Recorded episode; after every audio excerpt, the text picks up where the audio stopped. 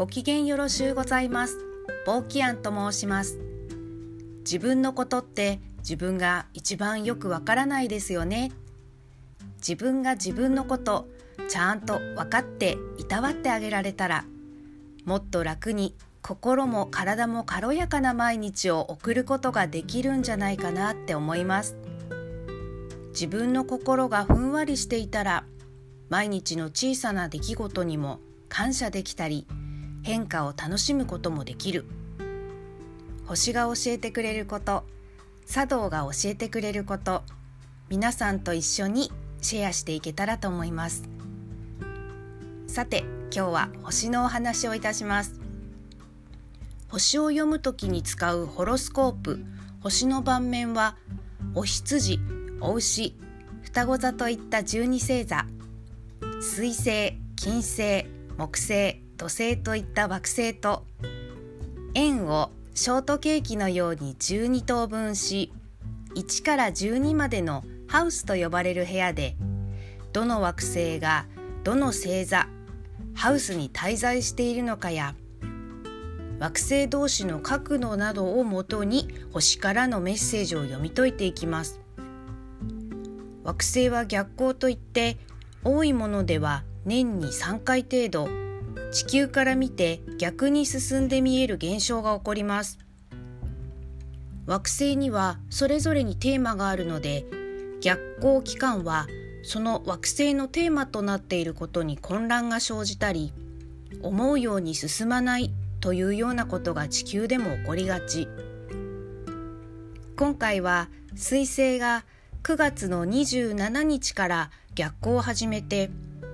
今日未明にその逆行を終え巡行に戻りました。彗星のテーマは移動手段通信コミュニケーションが主なのでこの間にパソコンやスマートフォンの調子が悪くなったり交通機関に乱れが出たり相手との交渉事がスムーズに進まなかったり相手から返事が来ないなぁなんてことがあった方もいらっしゃるかもしれません彗星は今朝から巡行に戻りましたので何か交渉事をしていた人はスムーズに動き出したり相手から返事が来たり物事が少しずつ進み出すかもしれないですね。明日10月20日はお羊座の満月もあり満月は約半年前に同じ星座で起こった新月とセットで考えてみましょう。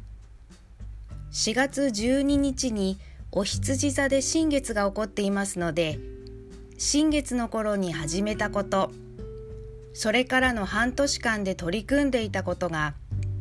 明日の満月あたりで完了達成を迎えます。実際には多少の前後や感じ方の違いはあるかもしれませんが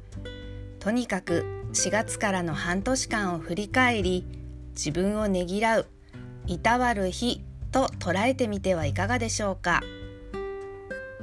進化には進む進化と深まる進化の2つがあるようです。表面的には何も変わらず何も進んでいないように見える時実は深まる進化の時かもしれません。